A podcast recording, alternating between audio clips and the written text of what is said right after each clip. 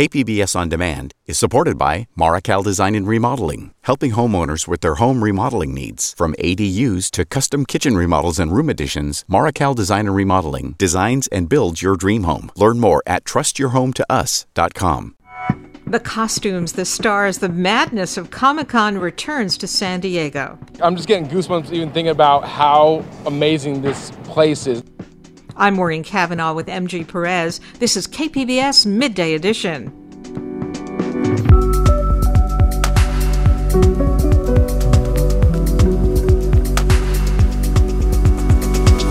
The January 6th hearings explore the results of extremism. For a long time, you had the sort of extreme right in this country kind of licking its wounds and it sort of retreated away a little bit, but it never, you know, never went anywhere. I mean, these ideas are still out there. The brief Hilton Bayfront hotel strike underscores tough economic realities for San Diego workers, and heat waves are sparking a second look at the power of shade. That's ahead on Midday Edition.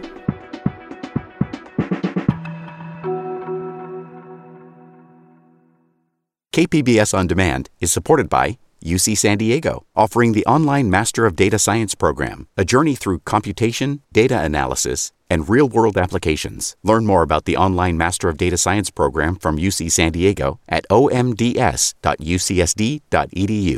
San Diego Comic Con is back. More than 130,000 people are expected to attend the four day pop culture party, which begins today. It's the first full scale in person Comic Con since 2019. Old fans, new fans, movie, streaming, and TV stars, and of course, the bedrock of the con, comic book creators, artists, and writers will all be on hand for the reemergence of San Diego's largest annual convention.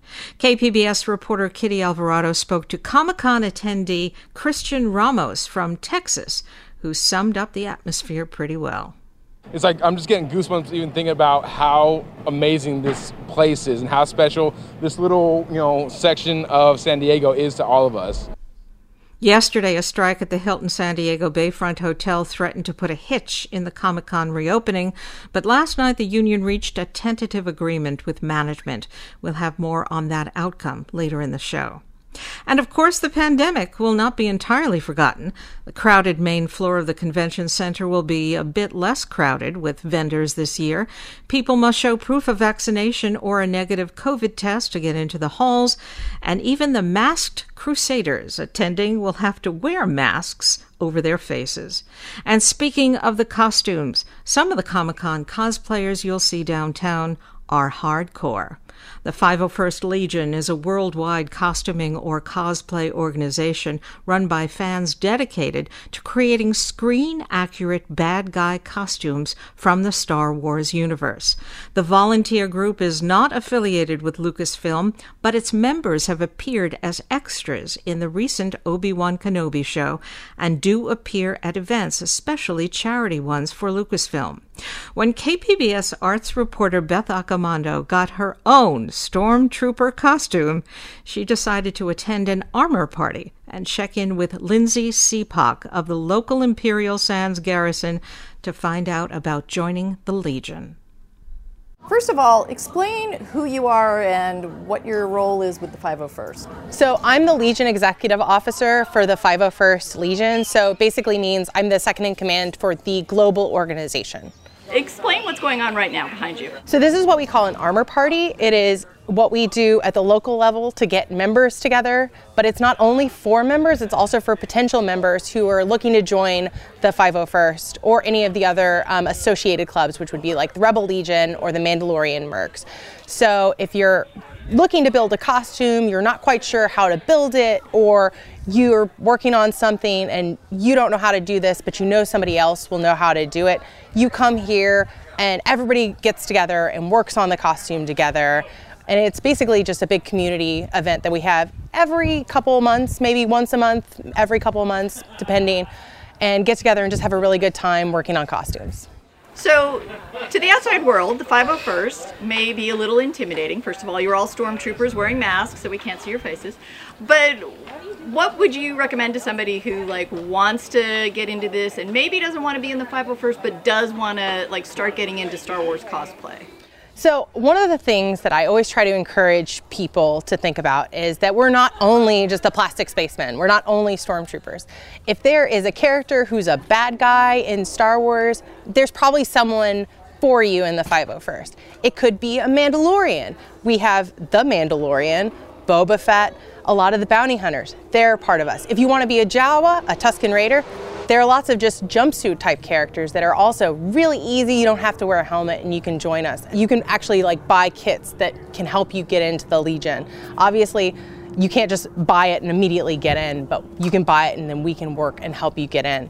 If you just want to cosplay and you don't want to be part of the 501st, that's completely fine. Like, go out, find a costume you like, just get with your other costumers at conventions. Just dress up in your favorite costume. It doesn't have to be accurate, it doesn't have to be perfect. It's whatever you want to do for Star Wars and whatever makes you feel good representing a character that you love.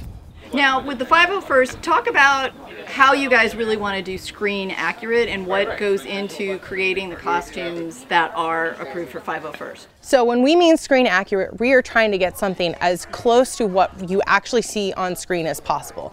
Now, that could be an actual movie or television, so live action. That could be a comic book.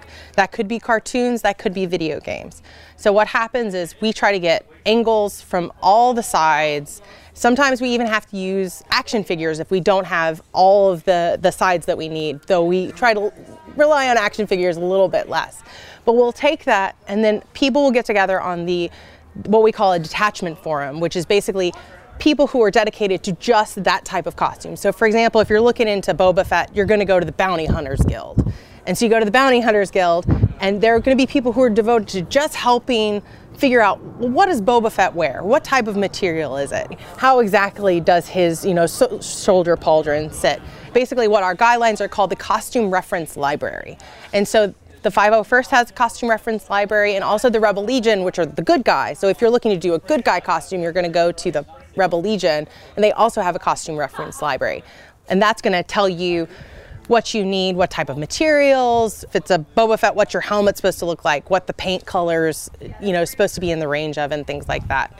And they're basically a guideline, but also, again, the detachment forums is where you can go and go, hey, I'm working on this, I've painted this helmet, I'm not quite sure, does this look okay? Or you can come to an armor party like this and bring your helmet and go, does this look okay? I need help.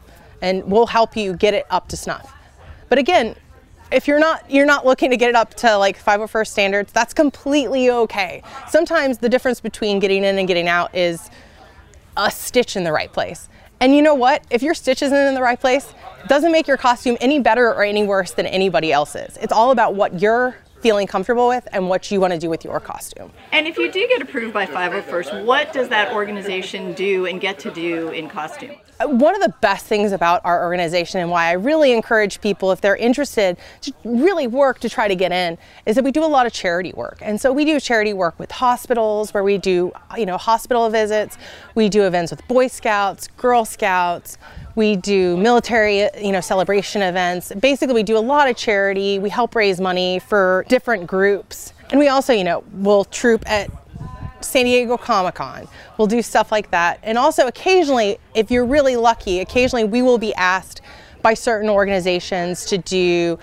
Uh, sometimes Lucasfilm will ask us to do certain things with them. That is that is pretty rare. We are more lucky here in Southern California that we get to do that kind of stuff because we have a good relationship with Lucasfilm, but we are not affiliated with them directly. That is one thing that I think people always get a little bit confused on. We are we are not directly associated with them. We do not work for Lucasfilm, but because we have a good relationship with them, they will ask us to do stuff like that. Also, I forgot to mention it. We will we get to do soccer games. We get to do the hockey games. We get to go to the goals. We also get to go to the Padres. So if you see us at the Padres, that's us. So we get to do fun stuff like that. But my favorite thing is just the charity work. We get to work with a lot of kids. We do my favorite are always the libraries. We get to go to the libraries, read books to the kids. It's great. And personally, what do you cosplay as? So I do General Hux from the new Star Wars movies, who is a very, very bad person, but I have a lot of fun being really, really bad. And how did you get involved in this in the first place? So I've always really, really loved Star Wars, and I've always really been into costuming. And I've been doing costuming for about oh, probably 11, 12 years now. But I had never really thought about joining the 501st until The Force Awakens came out, and I fell in love with Hux for better or worse. And I really wanted to get into the 501st with Hux. And also, I had just recently moved to San Diego and I'd heard really great things about our garrison here, which is called Imperial Sands Garrison. And so I really worked to get approved and my Hux, and I never looked back. And is there anything else you want to uh, tell us about the organization? I, I will say we are 14,000 strong in 60 different countries. No matter where you live, there will be a 501st around somewhere for you to join. So if you are unsure, there is information on the 501st website that you can find out about. Also, we have a ton of military members. If you're in the military and you join the 501st, you will automatically have a 501st group wherever you go at your, your new place. And I think that that's always great because we have a lot of military members who will transfer and they'll ha- immediately have a base that'll take them up when they transfer to their new base. No matter where you go, if you're in the 501st, you're always going to have a ready group of friends, a ready group of people that like the same things as you, and you can immediately hit the ground running and have like, you know, community events. You can do the armor parties, you can do troop, what we call troops, which is our charity events. And so no matter where you go, you're going to find friends. So that's the best part about it is I can go anywhere in the world and I'm going to have friends now. That was Beth Accomando speaking with Lindsay Seepock. The 501st will have a panel tomorrow at Comic Con on villainous costuming, and they have a fan table at the convention for anyone who wants to get more information about the organization.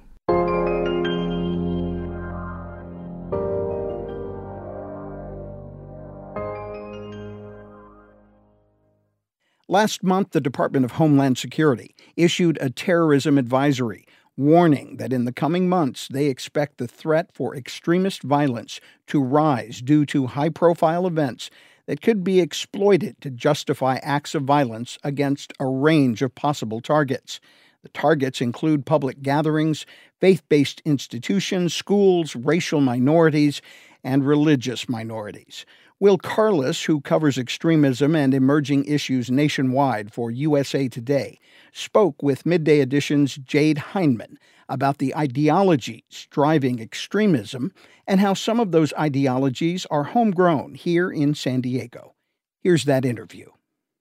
Will, glad to have you with us. Always a pleasure. Thank you. So, the Department of Homeland Security says they expect the threat for extremist violence to heighten over the next six months. Uh, from what you've been reporting on, what do you see driving this heightened risk for domestic terrorism?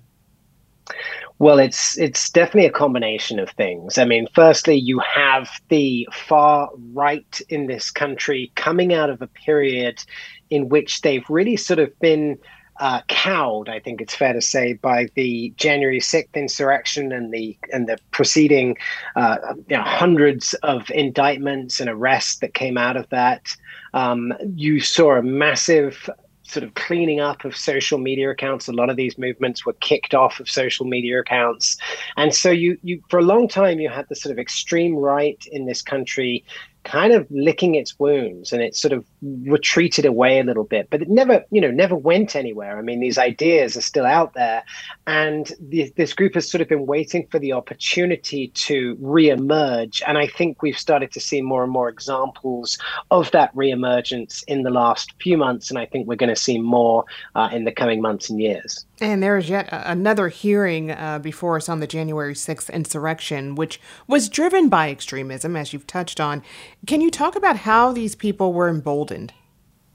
Certainly. I mean, in, in the weeks leading up to January 6th, uh, extremism researchers and journalists like myself were watching as these groups really were grouping together and, and d- discussing their plans for January 6th and what they were going to do. And it was clear that they were being, they very much felt like they were being invited to the nation's capital by the president and being asked to do whatever needed to be done to ensure that uh, Donald Trump remained president. I mean, I think that, that that was clear to a lot of people in the run up to January 6th. And I think it's uh, been made clear to uh, most members of the American public at this point through the commission hearings and the subsequent uh, um, legal action that's been brought against the protesters. So, I mean, they were they were emboldened by the entire um, Republican uh, you know party to some extent, but but certainly by the president himself.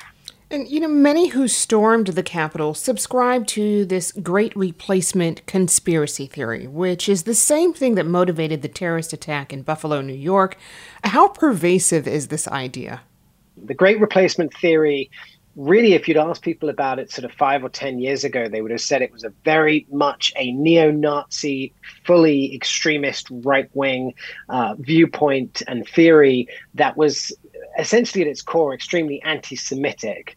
What it has kind of developed into these days is, is there's a more mainstream version of it that is pushed by people like Tucker Carlson and Laura Ingraham, who that essentially leaves out the anti Semitic side of things, but it's still essentially the same idea the idea that immigrants of color are being brought into this country by an organized kind of cabal of, of leftists, and that they're being brought in because they're more likely to vote Democrat and kick the you know Republicans out of um, out of power forever. You know, this theory has really been mainstreamed by people like Tucker Carlson, as you touched on, uh, Peter Navarro, and One America News, all of which have ties to San Diego. What is it about San Diego that seems to breed a culture of extremism? So I remember 20 years ago reporting on the Minutemen who came to the border in San Diego to kind of defend the borders against the invaders. And I think that San Diego, obviously, it's geographically a very interesting, very fascinating place. It's right here on the border. And I think a lot of Americans look to San Diego as sort of one of these watershed places where the changes that they're not okay with in this country are happening just by mere virtue of the fact that we have a border here. I mean, for what it's worth, I've lived I've lived for a long time in San Diego and always found it to be a, a very sort of politically neutral place itself, but I think it's more just kind of seen as a beacon of uh, change um, that that people aren't too happy about around the rest of the country. You know, as the January 6th hearings come to an end, as we head into the midterm elections, uh, how much does our current political climate play into this elevated risk for extremist violence? Oh, I, I, mean, it's it's just an absolute boiling point right now. I mean, it was in in 2016 but I think even more so now. Look, if President Trump announces that he's going to run in 2024, then you're going to see just an absolute ramping up of rhetoric, ramping up of hate, ramping up of, you know, of, of political ideologies from from both ends of the spectrum. And I think it's, I'm sorry to say, I think it's going to be a really rough couple of years. I think we're going to see a lot of, uh, you know, an uptick in hate crime. I think we're going to see an uptick in political violence, in civil disobedience. I mean, it's it's going to be rough, guys. I mean, I would I would strap in. I've been speaking with Will Carless, reporter for USA Today who covers extremism and emerging issues nationwide. Will, thank you very much for joining us. Thank you, Jade.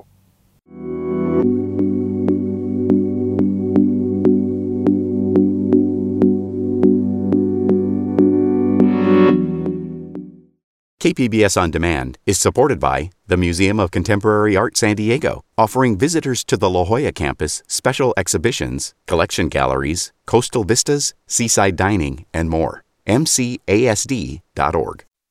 This is KPBS Midday Edition. I'm Maureen Cavanaugh with MG Perez. Jade Hindman is away today.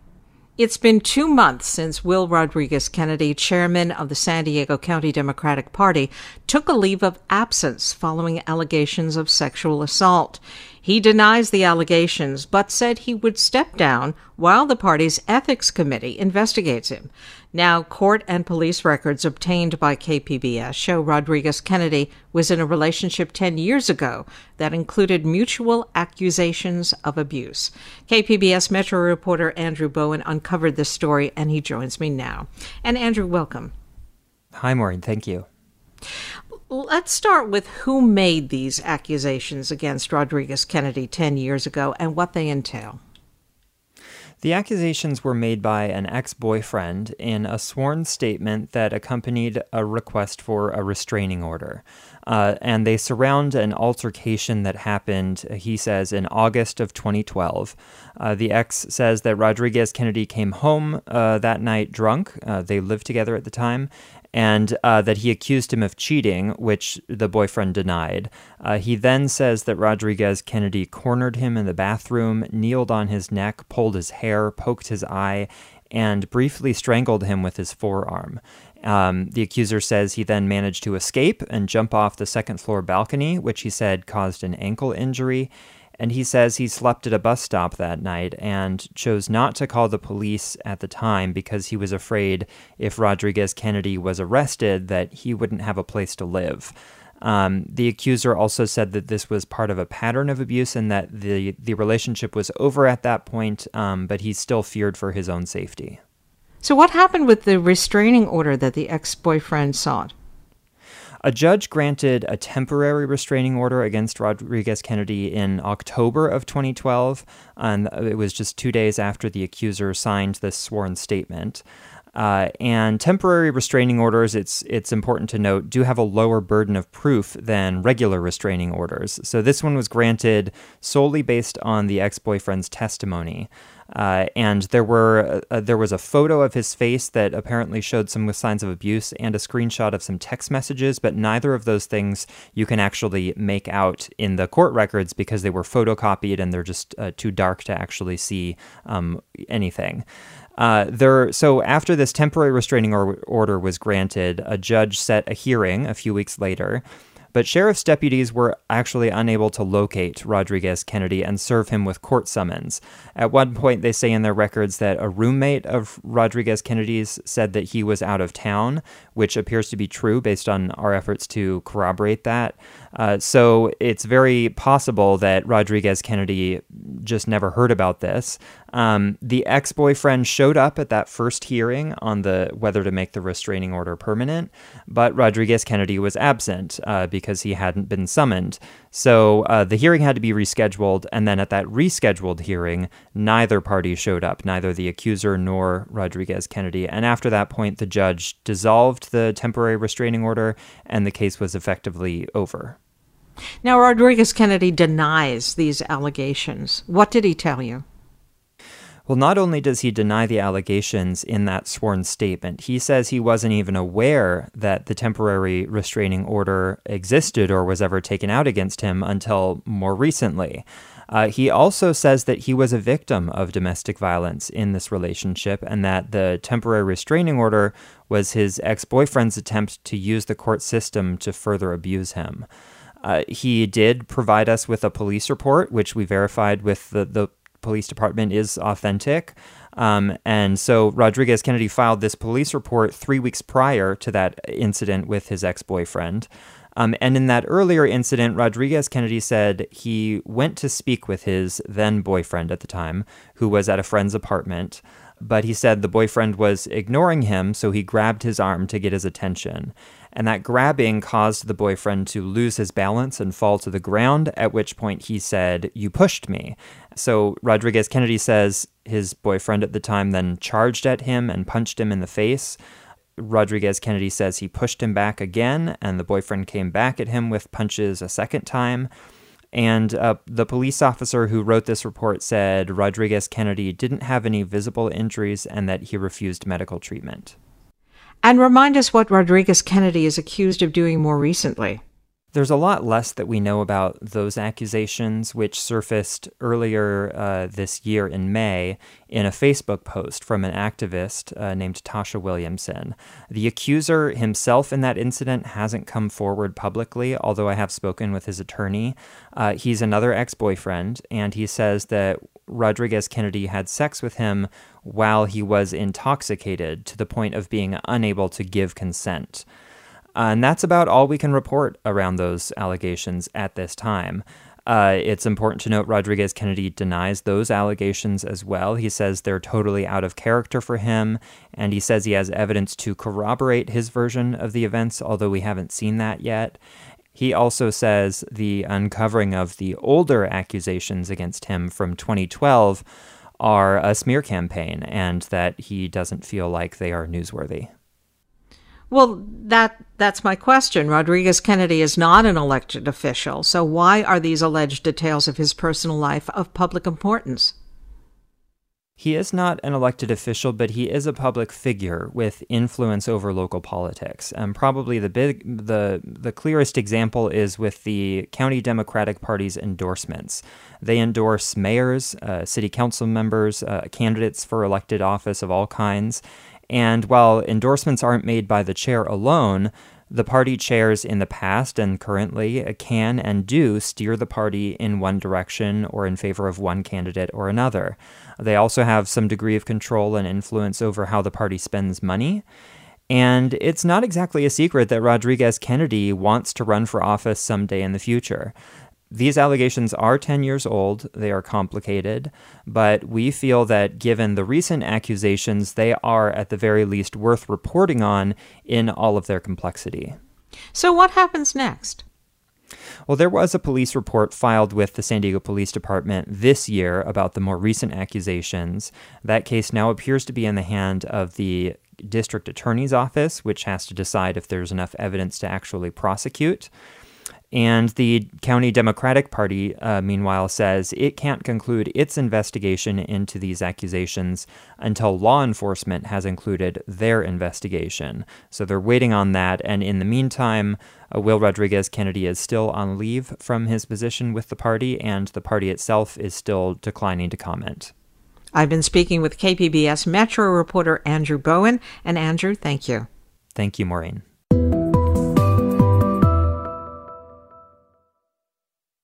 Striking Hilton Bayfront workers reached a tentative agreement with management last night, just before Comic Con started up. The hotel employs some 600 unionized workers who have gone without a contract since November. The details of the new agreement will not be made public until the deal is ratified by union members. That strike underscores the harsh economic realities that workers face here in San Diego and across the county. Joining us now with more is Alor Calderon director of the Employee Rights Center. Alor, welcome to the program.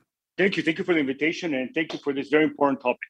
So, you are director of the Employee Rights Center. Who is it that you help and how do you help them? Exactly, these workers that you were talking that they were on their strike. So, the Employee Rights Center started in 1999, supported by local uh, unions, local uh, foundations, and actual statewide foundations to be the place where both union and non union workers can confront or help uh, deal with their issues at work. So, this strike really highlights what a lot of workers are facing right now. Their jobs simply aren't paying enough to keep up with the high cost of living and inflation. Why do wages continue to fall so short? Not only is wages, although growing, because uh, as compared to other states, somebody say, well, you know, it's a little higher than other states. The fact of the matter is that the economic issues are local and not national. That is, the cost of living in San, in San Diego, especially one of the most expensive counties in the country, is higher than most other places and even higher than other places in the state. That means that even when you say, oh, well, $15 an hour, it's a, it's a larger amount that you would have expected even five years ago. The truth is that that is not nearly enough to allow for a family of four, for a full-time person to cover maybe just rent you are very much an advocate for employees. When we talk about economic recovery from the pandemic, how do you advocate for a livable wage and who do you have to motivate and convince in order for that to happen? We believe that there should be a living wage, not just a minimum wage. And we very much appreciate the state of California, you know, the past governor, the current governor, the, you know, the legislator that they have moved in that direction. But it's not the only places where we can go there. Um, both the county of San Diego and the city of San Diego, to mention two of the of the largest players in this field, have the ability to raise the wage uh, through particular uh, law changes in their county or in the in the city to bring the minimum wage to a living wage. So, give you uh, let me give you a quick example. If you work for a contract for the city of San Diego, uh, something that most people haven't heard and it's part of this issue is because this is not spoken enough. You will get a living wage not a minimum wage. That is jobs that are directly contracted out out of the city of san diego. And so they get not only a higher uh, paid at the minimum wage but they also get an extra amount of money for health coverage or other expenses. And so this is definitely the two places that we would advocate. In fact, we will be advocating in the in the future that it's not enough to have a minimum wage. You should have we should have a living wage in this county and in all the cities in San Diego. We have seen union workers wearing t-shirts and hats with the slogan one job should be enough. Is that a reality for most San Diegans?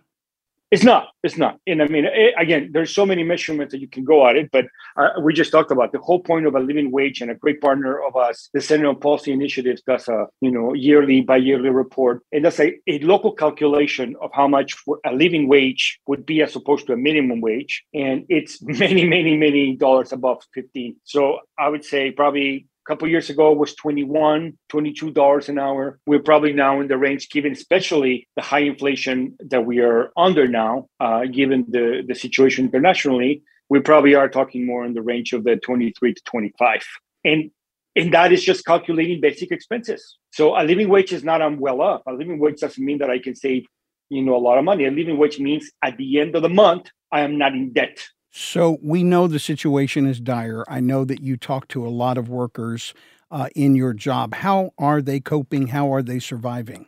Well, I would say barely surviving. And so, what one one of the many hidden secrets in the in this county in the city is that people have to live in very um, you know difficult conditions, squalor conditions, in order to survive. So, what does that mean?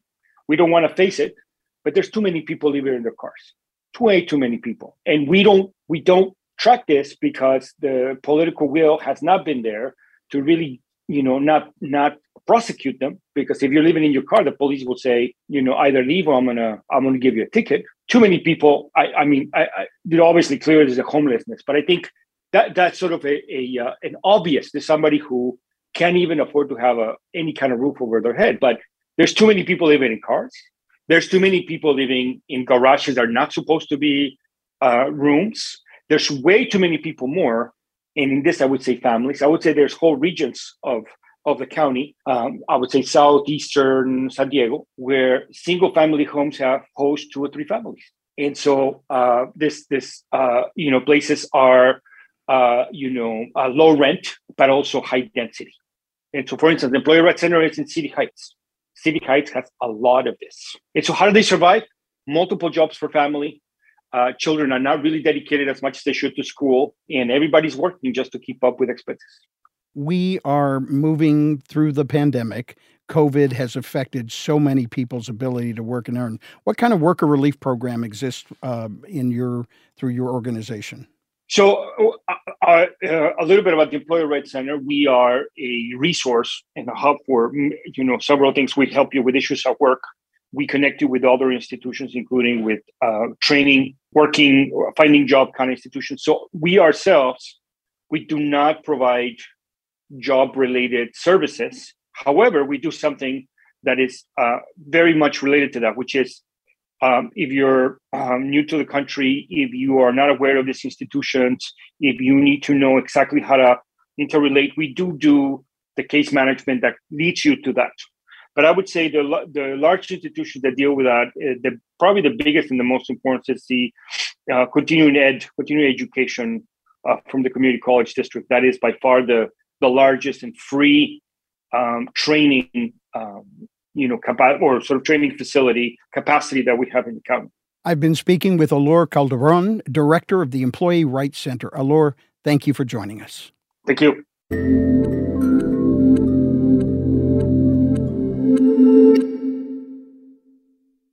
How far should society go in trying to help the most severely mentally ill?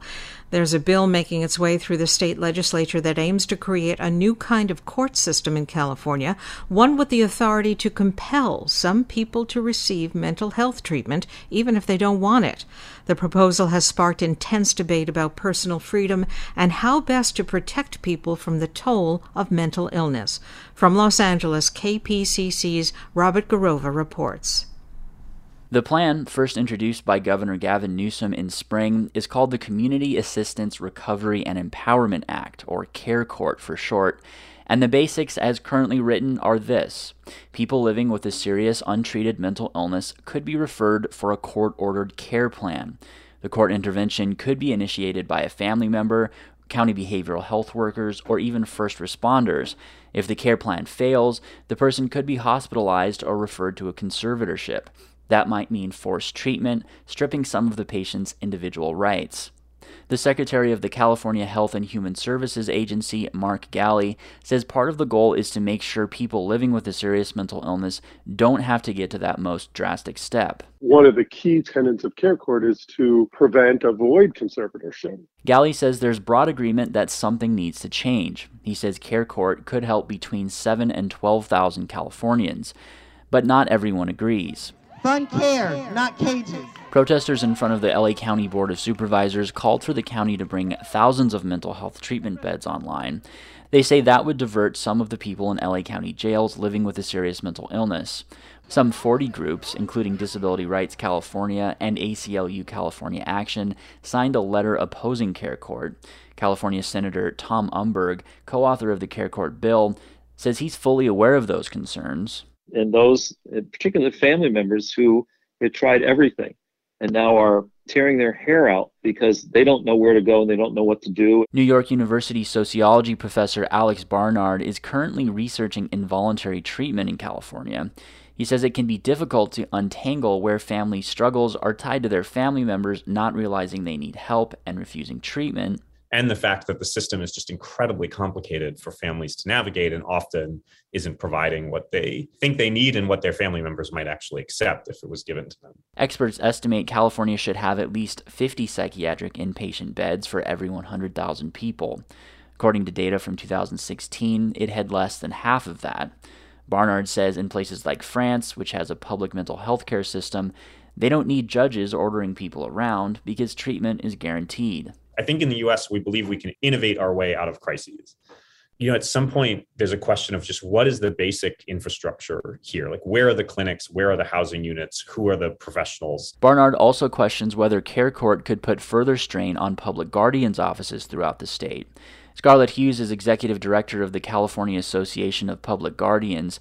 She believes Care Court would open the door for more conservatorships in the state without any long term funding for a system that's already struggling every single county is having enormous problems finding appropriate placements for their clients at all levels of care. Mental health advocate and writer Victoria Marie Alonso grew up in Downey and now lives on the Central Coast. She's also a new grandma. My family is my most important thing. Alonso says she suffered through hallucinations and thought she was receiving messages from God two decades ago. In 2008, a team of doctors eventually diagnosed her with schizoaffective disorder, which she says is now in remission. About 10 years ago, she was part of a mental health crisis team which went out on calls in Santa Barbara County. You know, I had to go like two, three hours away to find them a bed, and they were suicidal and they needed help right away. And so, like crisis teams, I mean, their hands are tied when there's no bed. Alonso likes the idea that Care Court would allow family members to bring up concerns about their loved one's mental health. Because so often people who suffer from a serious mental disorder that's untreated have no way to advocate for themselves. But Alonso worries that people could have unfair restrictions put on them if family members or other Care Court petitioners don't have their best interest at heart. She says she'd like to see more investment in preventative care and education, so that maybe a court never has to enter the picture. That was KPCC's Robert Garrova reporting. KPBS On Demand is supported by Under the Sun Foundation, presenting the Candlewood Arts Festival in Borrego Springs, featuring temporary public art projects that engage community and place. March 23rd. More at candlewoodartsfestival.org. This is KPBS Midday Edition. I'm Maureen Cavanaugh with MG Perez. Jade Hindman is away. With a heat wave scorching the West, environmentalists are looking for ways to cool things down. One way for urban areas to beat the heat is to consider the power of shade. Under the unsheltered sun, people can feel as much as 20 degrees warmer than in a shady area. The obvious way to provide this free and natural cooling is to line a neighborhood with trees, except quite often that's not what's happened. Last year I spoke with climate journalist Alejandra Borunda about the role of trees to keep neighborhoods cool as the climate warms. Here's that interview. Let's talk for a minute about the power of shade. What can a shady environment help prevent when it comes to heat related illness? Shade is just such a wonderful thing. It's one of the easiest ways we have to keep our bodies cool during a hot event. I mean, you probably have this experience, right? You can know exactly what it feels like to go stand under a tree and cool down and then you go back out into the direct sun and and it gets a lot harder to temperature regulate to, to keep your body at a comfortable temperature and this is true for for bodies and this is true for cities as well the more shade there is in an area the less heat the concrete the asphalt all of these different parts of the city end up absorbing which means that they can stay cooler and when you are do not have that shade cover you have an increased likelihood of having some sort of illness because of heat if it gets too hot for too long. Isn't that right? Yeah, exactly. Heat is actually the most deadly natural disaster kind of natural disaster we face every year in the US. It has huge public health impacts and can be incredibly devastating to people who are living in too much heat. And the disparity is really unequal. People of color are much more likely to suffer from all kinds of heat related illnesses and problems than wealthier people, often who are white. Right. Now, in this article, in examining the benefits of trees and shade in cities, you do find a distinct divide between rich and poor across America, so that the amount of shade can almost be seen as an index of inequality. Tell us about that. Yeah, so there's been some really, really fascinating research that's been happening for a long time, but, but has kind of accelerated in the last few years, looking at the distribution of trees across different cities all throughout the US. And there's this really clear pattern that emerges in areas that were formerly redlined or kind of denied investment from the federal government over many decades in the past in a way that has continuing impacts today there are a lot less trees. And in neighborhoods that were not redlined, there are many more, sometimes up to, you know, around 40% tree cover. So if you imagine the sky above you covered with with leaves and trees, that's a lot. That's a totally different experience. And that has a really clear impact on temperatures. The differences between these formerly redlined areas and, and not redlined areas can be over 10 degrees Fahrenheit. A lot of your article focuses on the city of Los Angeles. And what kind of statistics do we find when it comes to the shady divide throughout Los Angeles?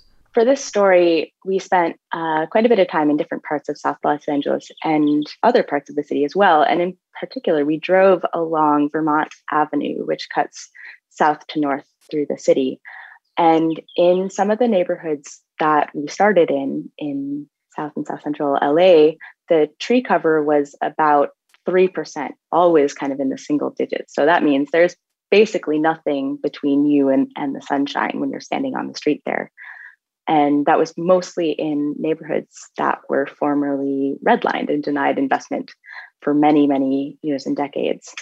And as you drove north toward Griffith Park, you started to encounter more and more trees, both on the sides of the street and in people's homes and backyards. And by the time you get up essentially to the park, there are these big, beautiful fig trees that are were planted in the early 1900s and have canopies that cover 80 feet at this point. So these big, giant, beautiful trees that create this incredibly comfortable shady environment beneath them. Now, according to a study by the group American Forests, here in San Diego, we are among the 20 cities in the nation that need to plant more trees to achieve, quote, tree equity. And that group says we need to add 4 million more trees. That seems like a tremendous amount. Is that the kind of mass planting that you'd like to see happen? Yeah, that's a lot of trees. That's that would be a really big effort. I mean, I, I think trees and, and thinking about kind of the public spaces that we inhabit more generally and how to design those in a way that takes people's comfort and safety into account is a really important project for us now, especially as climate change kind of exacerbates in the future and its impacts become clearer. We often think of these spaces, or, or over the decades, we've kind of seeded a lot of our public space, especially in California, to cars. And that was a thing that definitely happened in LA, even in areas where there were trees in the past. Often, as streets got widened and parking spaces got added, public street trees got taken out. And so, anything we can do to kind of keep the trees we have in good shape and to add to that and to, to really prioritize people's experiences in public spaces, I think is a, is a hugely important project. You know, as temperatures continue to rise, and of course, trees take time to grow and they need infrastructure to keep them water- watered and healthy. Do we have time to make this plan work? Yeah, that's a great question. And one that I asked a lot of the people working on this question in Los Angeles. And Miguel Vargas, who is one of the people I spent quite a bit of time with, had a great answer to this. He was just thinking really far ahead. He's like, climate change isn't going to stop. This is only going to become a bigger problem. And if we don't do it now, do we want to be looking at the world we're going to inhabit in 30 years? Like, I'm doing this for the future, even though we know it's a slow project. And I just thought that was such a wonderful way to look at the question. Like, of course, this isn't going to be enough. Of course, this isn't going to have impacts tomorrow. But the way that we address climate change and its risks has to be forward thinking. It has to take this really long view. That was climate journalist Alejandra Borunda.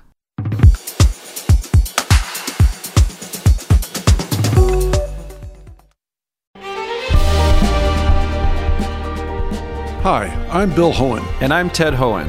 Over the past 50 years, our family has brought many world class dealerships to Carlsbad, including Mercedes Benz, Porsche, Audi, Honda, Acura, Jaguar, and Land Rover.